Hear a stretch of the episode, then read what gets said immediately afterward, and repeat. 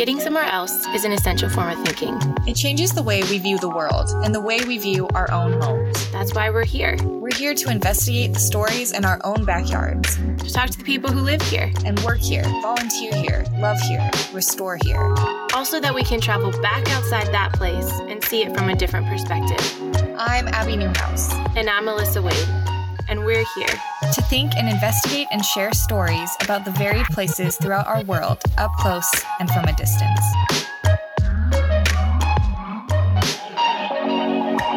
In today's episode, we make it into the meadows of seagrass, collecting seeds, pondering credits, asking the big questions. What is so important about blue carbon? Does offsetting really make up for carbon emissions? And what do we do with our green guilt?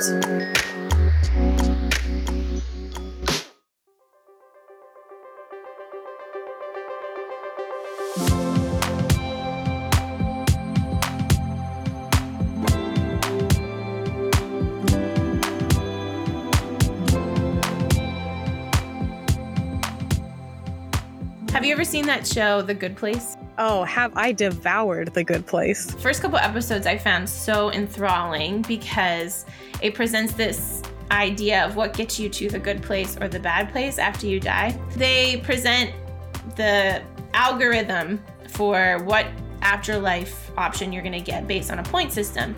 And the idea is if you do something good, you get positive points. If you do something bad, then you get negative points.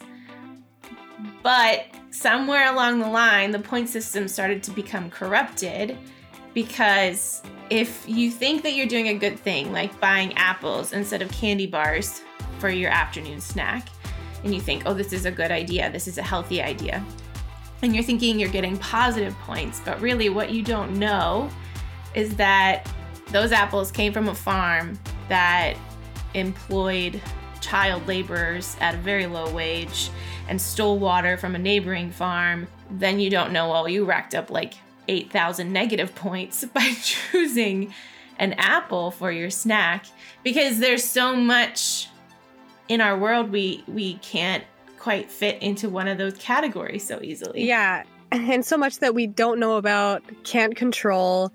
Like these things are just, this is the way that it is. There's so much going on in the background that you don't really have a say in. And so, unbeknownst to you, you could be doing something that's actually immoral. that's what I've heard about acai too. Have you heard about? Oh about my that? gosh, I love acai. Are you about to tell me that it's an immoral I, fruit? I just have heard that there's child laborers that have to climb and get the acai berries, oh, and no. it's yeah. it's so yummy. That's so sad. I know.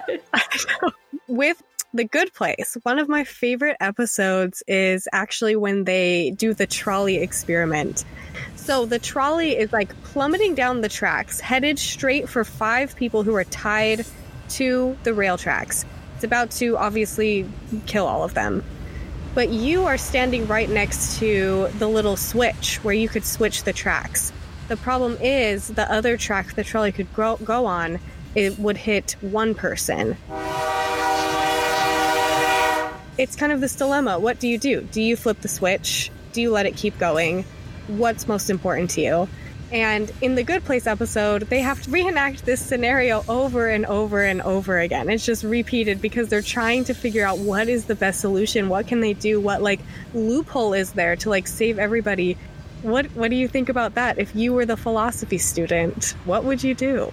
I mean, I'm a I'm an ends justifies the means kind of thing, so I'd flip the switch and kill the one person. But I, I get the dilemma in your own personal morality because flipping the switch is an action. So then you are responsible for someone's death. Whereas in if you just stand back, then the trolley or if those people are tied to the tracks, whoever tied them there, that they're at fault. It's good that we don't have this dilemma in our real life every day. yeah. But you're right. If we go back to like the apples, right? Like the whole idea of the unseen moral decisions of having an acai bowl, like you don't see them. It's not as simplistic as a trolley experiment where you're looking at your two moral options right in front of you. And maybe it's not as drastic as kill five or kill one, but you still have an impact. Right. It's complicated. So much goes into it and again so much that we just don't even know about and i think that's why we try so hard to reach a moral equilibrium we have a balance sheet of good and bad just like the good place even if we're not exactly sure where the pluses and minuses come from we still try to maintain some sort of moral level ground. I know. I feel the same way. Like if I work out, it's like, all right, well, I can have a milkshake or you know, you see like awful things happening on the news or whatever and but then it's like, but I'm donating to this one cause. So, and I think you see that in the in kind of like what people have taken from the trolley dilemma. Yeah, it's like the the people who switch flip the switch, like I said I would. They're outcome based. They have outcome based morality just like we said, the end, saving those five lives, justifies their actions, you know, killing one. Whereas in the opposite group are more of a rule based morality. So they think, oh, well, killing is wrong. So I can't have a hand in killing anyone that's absolutely against, you know, my morality.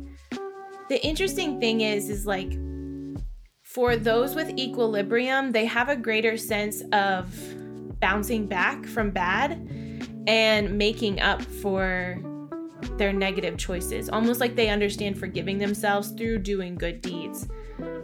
But the people who have a rule based morality often hit a slippery slope and they have a more likelihood to follow one bad deed with another bad deed because they just think, well, I've done it once, I'm obviously a bad person. It's like you just slip into a shame spiral almost. Like, and I think that is because, like, this moral framework provides these rules that other people know about, right? Like, usually you're in like a group of people who subscribe to the same beliefs or same rule system. And so if you do one thing that's out of line, people can see it. And it's like, it's like, it's almost harder to get back to where you once were because people are keeping tabs. There's like receipts of what you did. Whereas if you're not really in that type of community and you're just kind of living according to your own values and such, you can, it's like you can give yourself a little more grace to try again. I don't know, maybe that's too dichotomous, but they did they did this other study that I read about called the public goods game. And so like people are brought in and everyone's given 10 bucks and they have the option of putting some of their money into a public fund. And they're told if you put your money into this public fund, then it'll multiply in that fund and we'll give some of it back to you. So, you know, it'll come back to you, but could also go to paying off, you know, things that the community needs. So, AKA taxes, right? if you put money into the fund, you are hurting yourself because you don't get it all back. There's no guarantee you would get all the money back. Most beneficial thing you can do is hold on to your 10 bucks all for yourself. But the people, majority of them, put money into the pot. And psychologists at first thought that this proved that people are naturally generous. However, you're putting people in a society where they have been asked to do something to benefit the society. And we are a communal species. So, giving to society means you get some sort of return that might not be monetary, but still it's getting paid back to you. Because yeah, it's like this this give and take it's like just built into our psychology for some reason. Maybe it's just like simply a survival tactic, like that you do things to keep yourself alive. Oh, definitely. Survival tactic in the group. And I mean, like, that's why we gossip. That's why we share information, is because if you tell me what's going on in the community, then I have information I can use that will benefit me in survival. Right? We're trading stories. We're figuring out who is allowed in our tribe and who isn't and you see that all the time. Like that's why our gossip revolves around like weird things people do because we're like, I don't know, are they going to aid to my survival or are they going to like be a detriment? like it's sad but true. I don't know. I guess speaking of survival, that that's just kind of what like leads into what we're talking about this week on the podcast because it's kind of a give and take system that we've built around carbon emissions. Right. This is the big sin, right? So, like, those companies out there, those people out there who, you know, are going far beyond just being litter bugs. Um, they are ruining the earth. Is that too far? I mean, depends on the company, but yeah. uh, I don't think it's too far for for most. As we kind of look at this offset system, there are all these questions around it as to like how does this hold companies accountable? How does this work? Does this create a positive solution or is this just another way for a company to look great? Right, put on that face. And for those who don't know about the offset system, we're talking about carbon today and just how different different companies who are actually allowed to buy carbon offsets from different uh, environmental communities basically? Is that how you describe it? Yeah com- environmental benefactors. So those doing work to improve ecosystems the the natural circumstances that can improve our planet or at least hold off more negative consequences so many of the companies that you see that boast that they're carbon neutral um, is actually because they're buying offsets. Like Apple, right? I believe that they call themselves carbon neutral, and it's yeah because they're buying carbon offsets to offset what they're putting into the world. So I think I think what we're investigating today is the two sides of that exchange. You have those people who are doing good for the environment, um, who are actually out there making a difference, but then you have the market for that and what companies get out of it. So I think what drew us to it is that that's an interesting relationship and just wondering how that works in the grand scheme of helping our environment.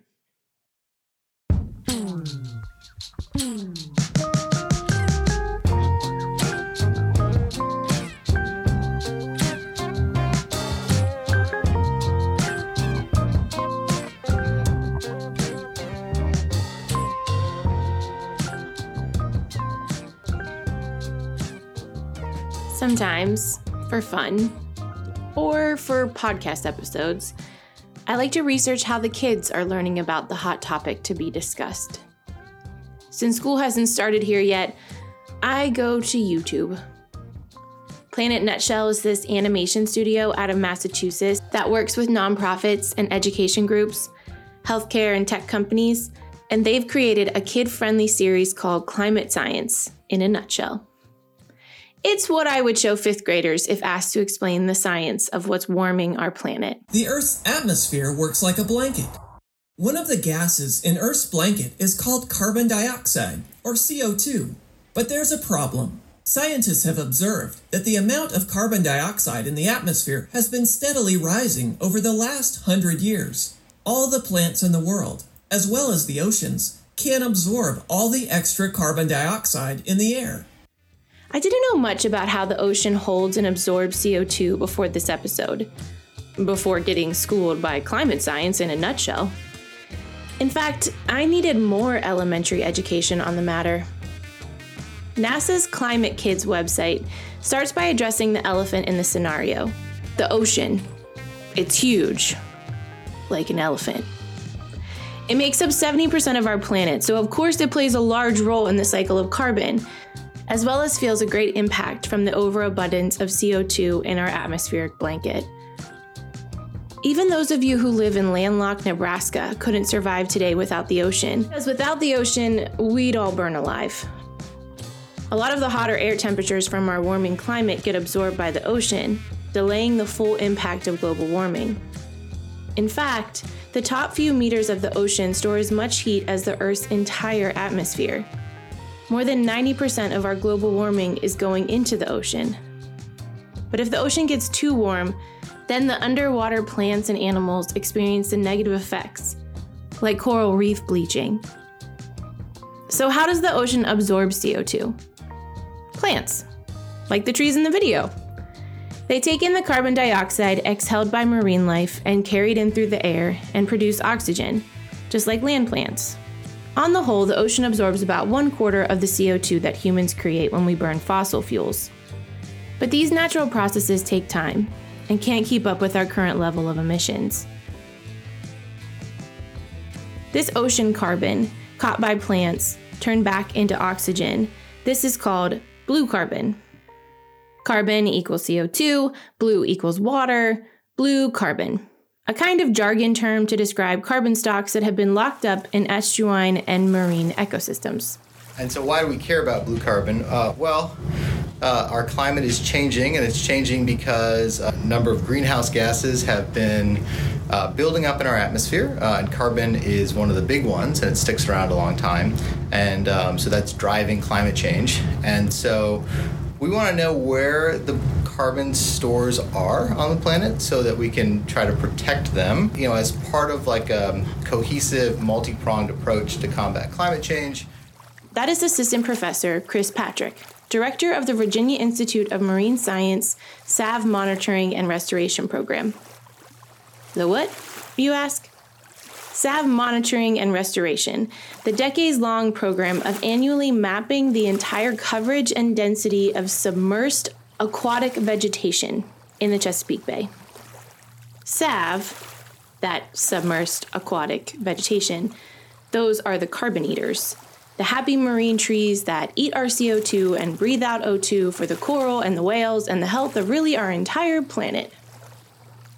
Chris and his team, they measure marine grasses, seagrass, and the blue carbon stocks they are able to store.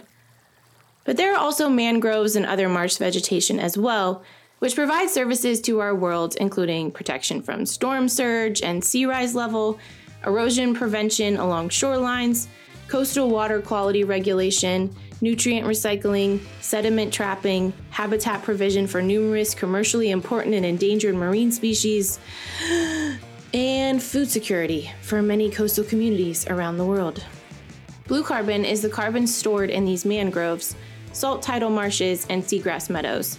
Within the soil, the living biomass above ground, leaves, branches, stems, the living biomass below ground, roots, and the non living mass that make up the ocean floor. These are called blue carbon stocks, stored blue carbon in marine plants. Here's Chris again. I used to work at the EPA um, oh, a long time ago, and, and, my boss used to kind of describe it um, to people that didn't really understand that, like, you know, all of the oil and coal, like all that stuff, uh, that used to be plant material and it's been underground for millions of years. And um, we are just we're turning it into gas and we're putting it in the atmosphere, just like you know metric tons, thousands of tons, millions of tons that were just used to be underground. Now it's in the atmosphere. So if you think about it that way, it's like we're trying to put it back. Now, there are other scientists talking about pumping captured CO2 into the ocean floor. That's not this. We are talking about nature's megadaddy of carbon storage. Research has found that in seagrass meadows, an estimated 50% of the carbon stored in soil can be of external origin. While most of the sequestered carbon in mangrove and tidal salt marsh systems is directly produced by the plants within the system. 10, 15 years ago, people started uh, recognizing that seagrass meadows actually hold a lot of carbon, um, especially uh, really permanent long term seagrass meadows. So the grass, it grows up, and they're basically like underwater prairies. One of the major ways that the um, carbon gets stored is there's little particles in the water. When those particles are just kind of floating along and they hit a grass bed, the water slows down because all that vegetation slows down the current and then allows particles to settle. And then once they settle, they get entrained in the grass. And then uh, as the grass bed starts to grow up, these hummocks form. So you'll get layering of stored material. There's also carbon that's coming from the grass itself. So, I mean, seagrass is it's photosynthesizing, so it's turning atmospheric carbon into uh, organic carbon molecules, and then some of that can get stored in the sediment as well, and that becomes a, uh, a stock. Really, the analogy of stocks works. The grasses sift out carbon it literally piles up at their roots, and whammo bammo, you have stored carbon. This is a hot topic right now capturing and storing CO2. Mainly because if we want to mitigate climate change, we need to reduce the amount of carbon dioxide in the atmosphere. We look to reducing through the adoption of renewable energy and improved energy efficiency, but this is not enough. Because even if we somehow manage to magically stop emitting CO2 today, there is still a tremendous amount in the atmosphere that will contribute to climate change for centuries to come. If the ocean already absorbs CO2 and plants filter and change it, then seagrasses are a part of the solution. However, I know, there's no one simple magical pill to solve everything, right? Seagrass growth is under high levels of pressure from coastal development and land use change. In fact, when damaged, when the vegetation is removed accidentally or on purpose, the sediments become exposed to the atmosphere, resulting in the carbon stored bonding with the oxygen in the air to form CO2. Seagrasses also struggle to grow because of poor water quality, maybe a lack of light. If you've lost your seagrass, Chris says, something caused that loss. Something even like climate change. The negative warming effects can actually hurt the grasses we are trying to use to mitigate climate change. That's why the SAV program out of VIMS monitors and restores. It's in the restoration of the seagrasses that allows for more blue carbon stocks. The really successful project is this one that we've been doing, uh, our program has been doing for over 20 years in the Virginia seaside lagoons. And then in between the eastern shore of Virginia and the Atlantic Ocean are these, um, these islands, these barrier islands. And in between that shore and the islands are these sort of shallow embayments, these lagoons, which are very salty. I mean, it's basically seawater, and they're shallow. And um, up until about 25 years ago, there was really no eelgrass or seagrass uh, in those systems in Virginia. And there used to be. And, and what happened was in the 1930s, there was something called eelgrass wasting disease. Ah, okay. Land development, dredging, climate changes to the grass's ecosystem, and now a slimy mold like parasite coined the eelgrass wasting disease. This lovely little number killed off about 90% of the eelgrass, as in 90% of the most dominant seagrass in the Atlantic. Good news people stepped in. Yay, people! They reseeded, and eelgrass meadows came back. Well, uh, but in the Virginia seaside lagoons, uh, the grass never came back. Hmm. And for a long time, people thought that it was simply because maybe something had changed and uh, seagrass couldn't survive there. But what it turned out was that it wasn't a habitat issue at all, it was a dispersal issue. He means a dispersal of seeds to broaden the meadows. Predecessor, uh, Dr. Robert Orth, uh, started a project of doing test plots, and um, they, they did very well. So the grass, everything that they planted germinated, and then it started spreading. It received support from the state to keep uh, doing these planting projects. And at this point, so we've planted about 500 acres out there, and there's about 9,500 acres of grass out there now, uh, which makes it the largest successful restoration of seagrass in the world that was done by planting. Sort of kicked off this idea that's being led by the, uh, the Virginia chapter of the Nature Conservancy to start a blue carbon market. Okay, let's back up. We got blue carbon, ocean CO2 absorbed and stored there. We got blue carbon stocks, the stuff in the ground that the grasses hold in place. And now the blue carbon market. So, Chris tells me that there are two types of replanting they do in the seagrass beds. The first is to restore the meadows, like we talked about earlier. The second is to provide offsets. One way an offset works is that if a seagrass meadow is damaged somewhere else, somewhere maybe where there is no replanting program, Chris and the SAV team can replant in their coastal waters to offset the damage. Like planting trees in New Hampshire could offset forest devastation in North Dakota. Trees are trees, right? Every branch or blade of vegetation helps. Yet the market offers something in addition carbon credit offsets. The idea is that if you have a carbon footprint, your company has a carbon footprint, and uh, you would like to um, sort of offset the carbon that you're putting into the atmosphere, uh, you can uh, pay for these stocks of carbon that are being stored, and then you're back to net zero. You're paying for Chris's team to plant more seagrass to absorb and store more carbon. Maybe the very carbon your company created in the first place. Uh, is this gonna like save the world? And you know, the answer no. uh, it's not that big. Um, but one, this is kind of like a proof of concept um, kind of program. Um, you know, the success of this, we're hoping will inspire other areas to do similar things. So this carbon market, it's more than just seagrass and Chris Patrick and VIMS in the Atlantic shoreline. Yes. Off the Caribbean coast of Colombia, it's happening in the mangroves. Remember earlier how Abi mentioned Apple saying it was carbon neutral despite its growth in manufacturing, travel, and infrastructure?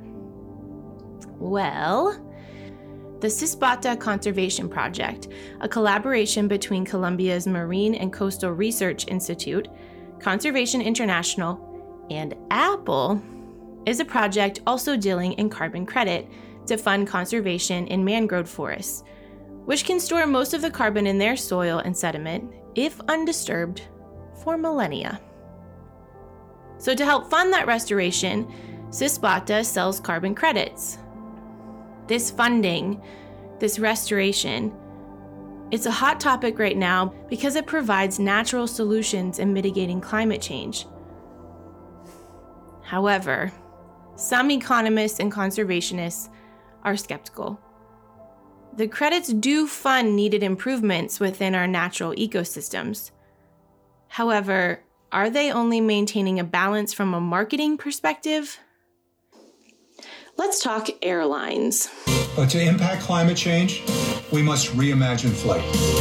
And the first step in our commitment toward becoming carbon neutral is combining immediate actions with long term investments to protect the future of our planet. So, Delta's commitment includes offsetting 13 million metric tons of carbon through a community driven conservation model involving local communities in Indonesia and Cambodia, conserving more than half a million acres of forests, aka green carbon. But a joint investigation into the offsetting used by some of the world's largest airlines carried out by The Guardian and Unearthed, which is Greenpeace's investigative arm, found that although many forest projects were doing valuable conservation work, the credits they generated by preventing environmental destruction might be based on a flawed system, with these credits being used to back up claims of carbon neutral flying and net zero commitments. Verra, a US nonprofit which administers the world's leading carbon credit standard, VCS, verifies the carbon offsets in the market, helping projects to estimate the emissions they have prevented by predicting how much deforestation and land clearing would have occurred without them. The investigation found that these predictions were often inconsistent with previous levels of deforestation in the area, and in some cases, the threat to the trees may have been overstated. You see, these companies don't just look at barren land and use credits to reforest. They attempt to predict where deforestation might happen and pay to protect it. Verra stands behind their estimations. Still, some scientists worry that the labels of carbon neutral are accepted to mean much more than they do, especially if some of these credits aren't affecting climate change reduction as much as they appear to be. So, back to Apple partner to the mangrove restoration. They claim that by 2030, every Apple device sold will have a net zero climate impact. They have a 10 year roadmap that will lower emissions with a series of innovative actions, including that partnership in Colombia with Cispata. Thinking how offsets represent a moral balance sheet, where bad carbon emissions in one part of the world are offset by tree protection somewhere else, some still question is it just a ploy to look like Apple isn't negatively affecting the world when it still is? Or is it actually doing enough good to offset the bad? Is it enough? Chris Patrick and most conservationists say we need a multi pronged solution. Even Apple says so. We have a generational opportunity, said Lisa Jackson, a company vice president, to help build a greener, more just economy.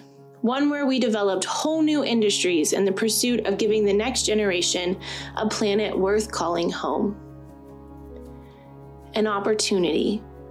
This is what Chris Patrick talked about an opportunity to do something.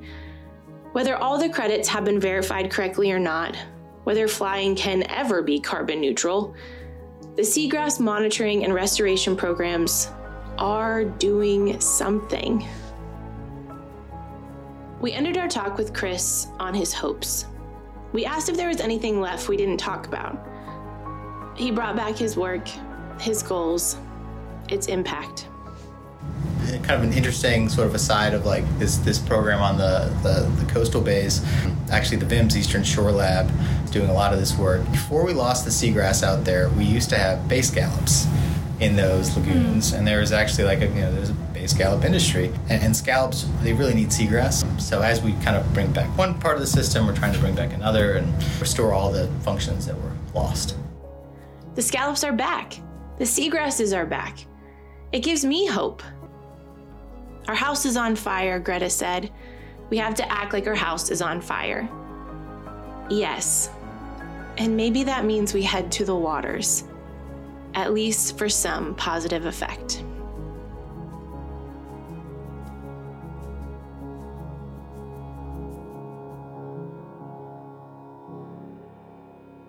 Up next, Abi does her part, volunteering with VIMS to harvest seagrass seeds for more planting.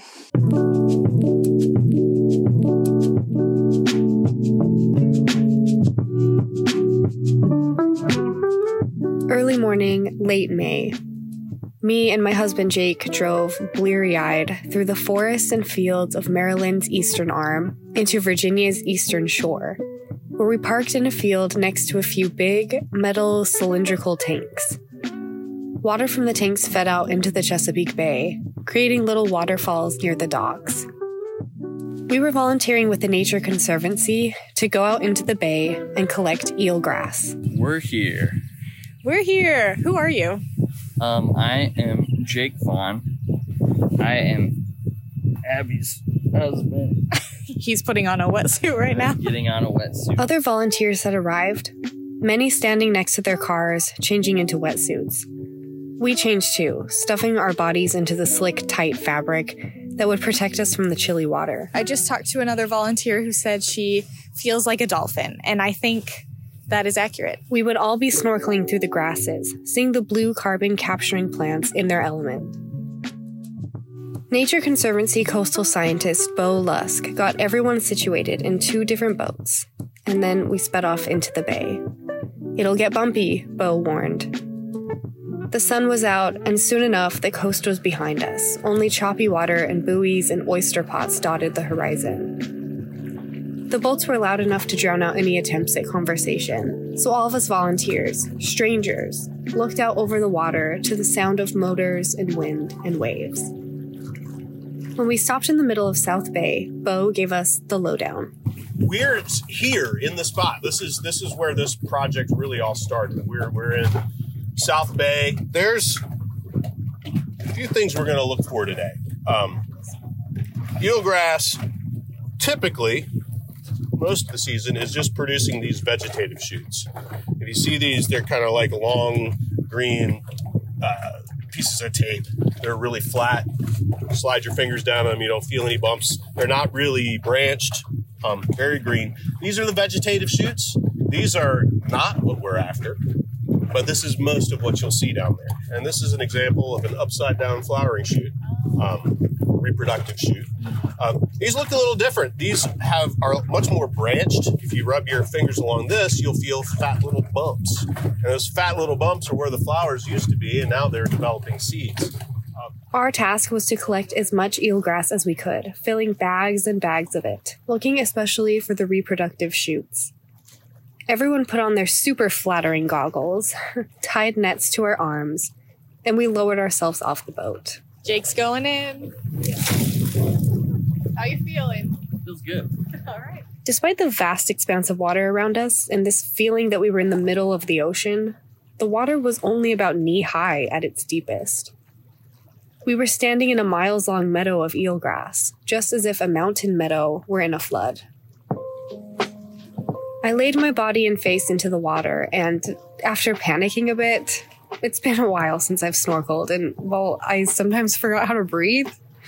Anyway, after I calmed myself down, I floated above the meadow of eelgrass, searching through the water for the stalks with seeds. The eelgrass was long and wispy, clumped together in little bunches you'd only see if you were picking at the roots like I was. Though I could see through my goggles, the water was cloudy, muddy, and sometimes the sunlight made everything less visible. I relied on seeing through my hands. I used the grass to pull myself along, feeling for the seeds, little bumps along the wisps, and then I'd pull this part off the plant and stuff it in the net bag that floated along my side. The water was moving, the tide dragging me almost more than I dragged myself. At some points, I'd raise my head out of the water and see I was flipped a completely different direction than I'd started in, and I hadn't felt the turn at all. All our little volunteer bodies dotted the bay, everyone floating and picking eelgrass. Have you played Animal Crossing, perchance? We were like those avatars, searching for treasure beneath the water's surface. Volunteers had come from all over Virginia. There was Kelly, who works for the Nature Conservancy's marketing department, and her fiance from Richmond. Megan, an archivist who lives in Manassas. Another woman came from Virginia Beach, and she'd bought her wetsuit off Amazon a few days prior. Jake and I had driven all the way from DC, a six hour trip in total. Each person found out about this project from different places, some from a quick Google search for volunteer nature opportunities. I was there for the podcast, of course. But seeing everyone come together from so many miles apart reminded me how important these kinds of opportunities are. A ragtag group of people working together as citizen scientists. Jake here, Abi's husband. Unlike Abi and Melissa, I'm not the best example of sustainable living. I order things I don't need on Amazon. I throw away things I should recycle.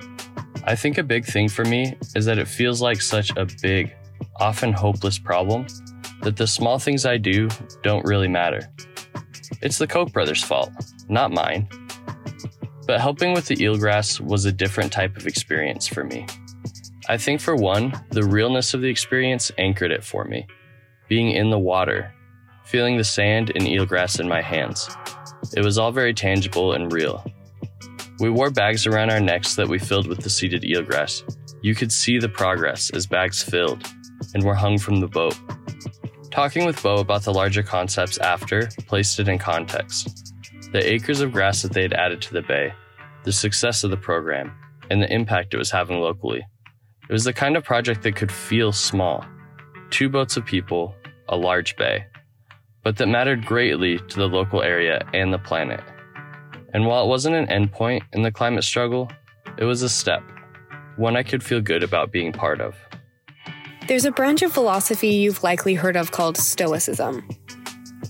One of Stoicism's core teachings is one of control, saying that humans can't control external events, and that we can only control our thoughts and opinions and decisions and duties. Still, one of the heads of Stoicism, Antipater, said that we must control these things within ourselves to influence the common good. I think it's easy for humans to accept our small circle of control. Maybe too easy. Like, once we've accepted what we're allowed to control, we just stick to that. But this line of philosophy is interesting, as it allows for our personal control to be expanded.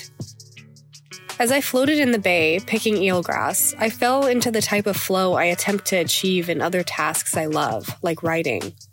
I lost track of time, focusing on one small task while doing something I love, simply being in the water. It got me thinking about how making this personal decision to do the things I know I love could actually have a bigger impact than what I previously thought.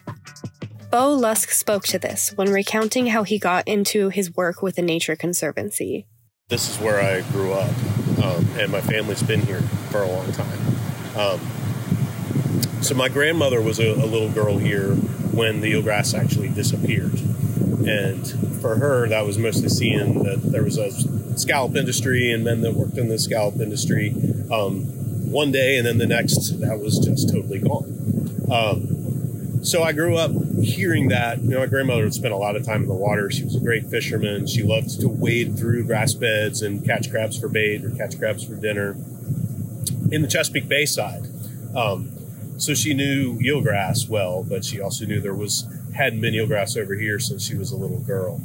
And um, so I grew up with that knowledge from her, thinking that's weird. And same thing for me, most of my life. I, I went to, to UVA in the 90s, and um, they were still teaching about this mystery about the, the eelgrass that disappeared from the seaside. I was like, oh, these classes are going to be easy for me. Grandma taught me about this when I was a kid.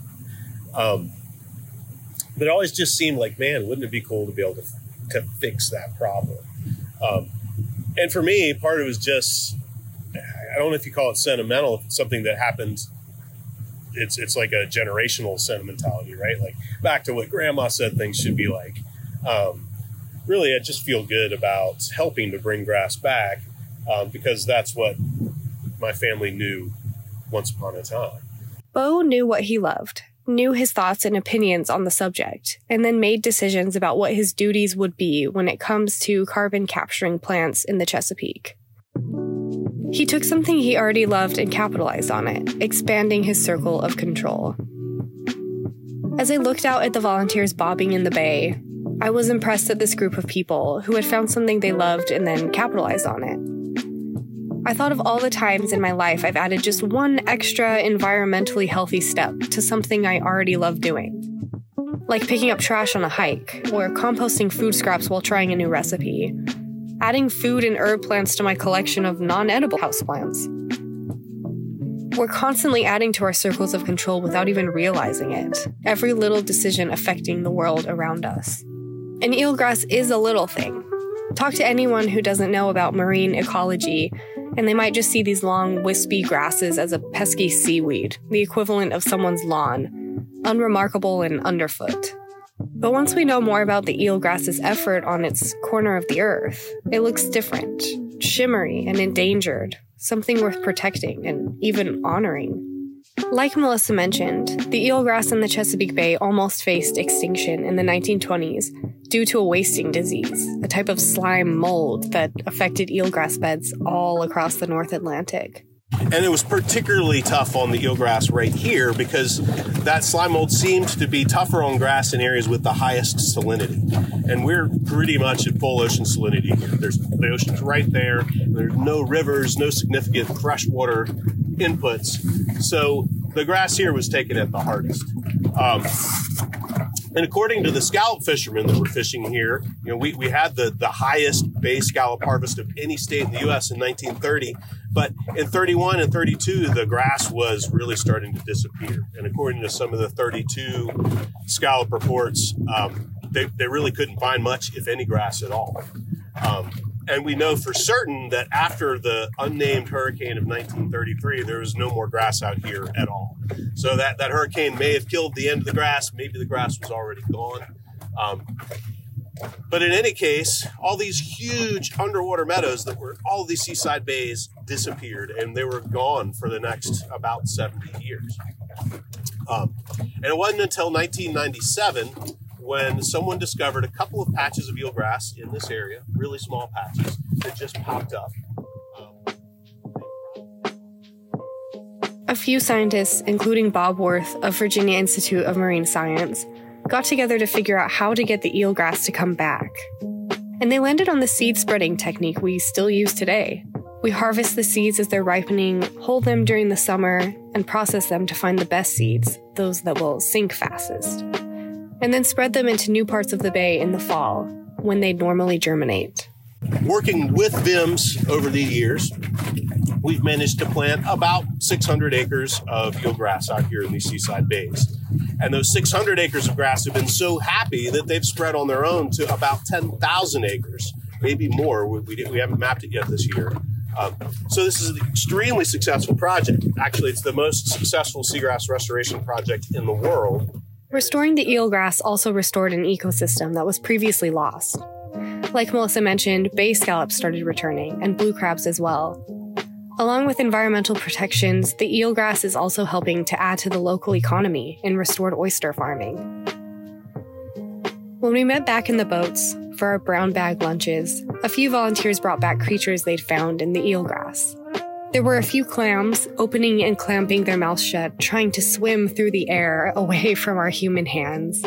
There were bumpy sea urchins that could easily be mistaken for rocks, and there were sightings of bay scallops and blue crabs hiding in the grasses. On another volunteer trip, people had seen small seahorses, all thriving in this area because of the eelgrass. The scientists who discovered and restored the eelgrass didn't find a solution right away. It took years of searching, trial and error, and learning curves all around.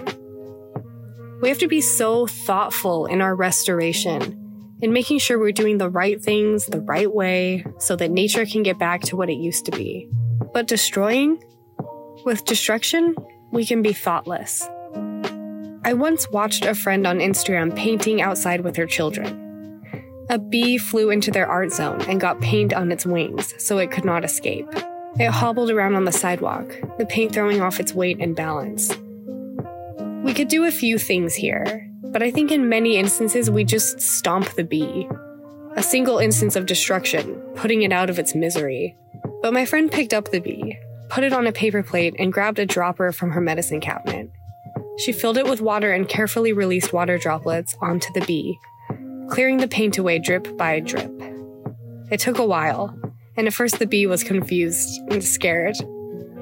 But it caught on that this was a moment of healing, of restoration. It sat patiently and waited, crawled around for optimal angles, and eventually the paint was all washed off, and the bee flew away. A small instance of choice, of realigning our duties based on decisions. The more I learn about ecology, the more I understand its importance. Isn't that funny? It's that classic human thing where we make fun of things we don't understand. And then as soon as we hear very rational reasoning for why things are the way they are, we're like, oh, yeah, gotcha. That makes complete sense. Previously, on a walk through the woods, I might have been fine going off trail, exploring beyond the confines of a line humans drew. But now I understand that I'm stepping on some creature's home, if the creature hasn't already migrated away from human interference. Back to Stoicism. I have control over my thoughts, which means I can change them.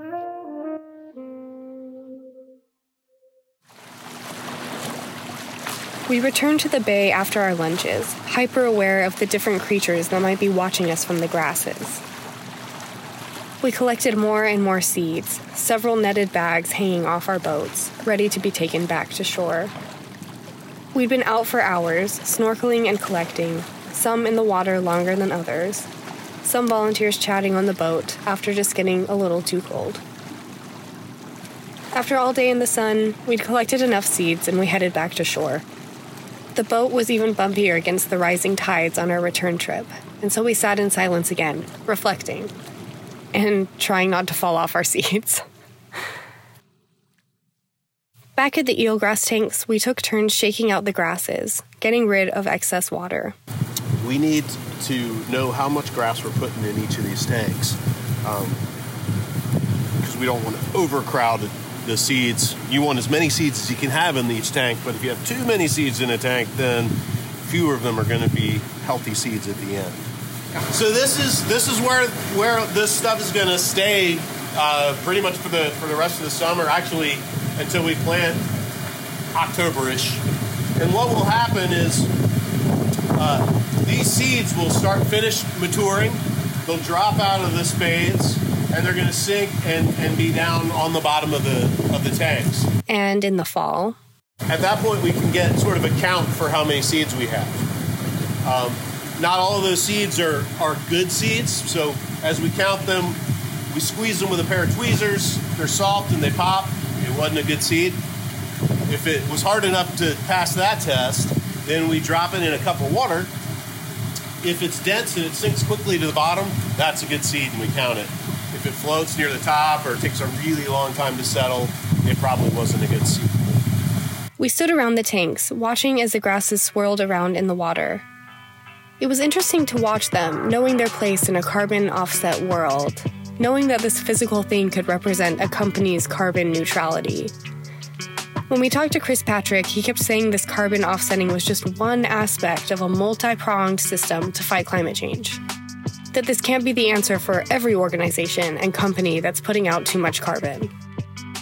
Though the eelgrass covers acres and acres of space, capturing carbon and providing habitats for little creatures, it's still threatened by all the carbon that's still being released around it.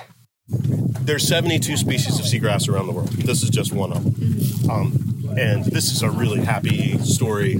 Yeah. Biggest success in the world, 10,000 acres and growing. It's just working here. Um, but really, globally, we're losing um, two soccer fields worth of seagrass an hour. Um, so, really, the story is not good. On a global scale, most seagrass loss is because of humans, because of our disturbance, because of bad water quality. Um, and yeah, at some point, water here will be too warm for this species of seagrass. Yeah. Um, and we may have something from the south that can move up into here, maybe not. It's worth mentioning that though there is some bleakness to the general state of seagrasses around the world, the US, one of the biggest carbon polluters in the world, just passed a new bill aimed at fighting climate change. Our government and climate change has been a topic I really have to exercise stoicism about, remembering what's in my control and what's out of it. But for once, we have a slight win. The bill will make electric vehicles more of a priority, even giving people incentives to buy them instead of cars that run on gas. There are also incentives to help families make their households more energy efficient and to make cities and states move towards renewable energy, like solar and wind. So there's some hope for everyone, including our seagrasses. We want to.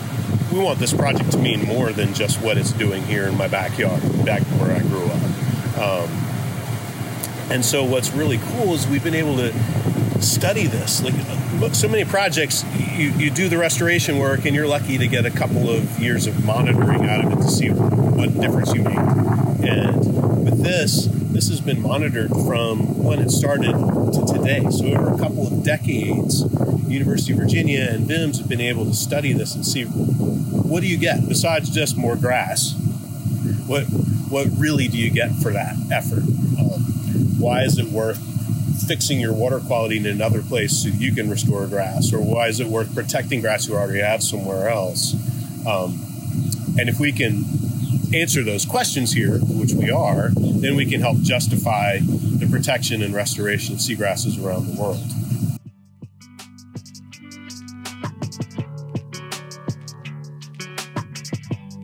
I didn't really want to leave that day, after all was said and done. We all took off our wetsuits, got into our separate vehicles, and drove to our homes throughout Virginia and DC. Just a bunch of random people with a shared experience and a new sense of control. Jake again. 10 out of 10, I'd recommend volunteering. It was a very cool experience and the kind I think more people need.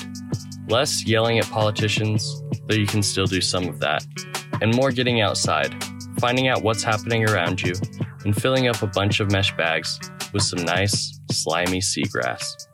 And we went to cookout on the way home, so a big win, win, win. Balance, right? Collect eelgrass, eat a cheeseburger.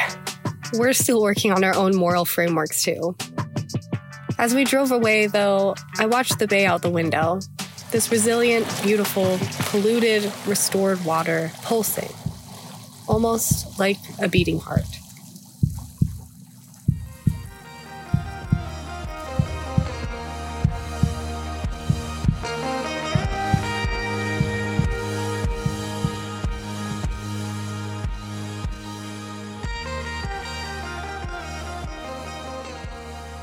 Thanks for listening. And we owe a huge thank you to all the people who let us interview them for this episode. A thank you to Chris Patrick of VIMS and the SAV Monitoring and Restoration Project, and a thank you to Bo Lusk and all the volunteers picking seed pods out of the bay. We want to add a thank you to the source material we use for research and background for this episode, to the researchers at The Guardian, DailyStoic.com, The New York Times, and The Daily Podcast. Also, thank you to the conservationists and the information they provided from the Nature Conservancy and VIMS.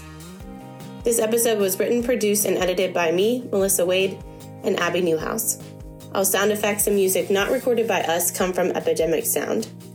Learn more about this episode at our website, we'reherepodcast.com, at our Instagram at we'rehere.podcast, or on Twitter at we underscore re here. Until next time, we're here.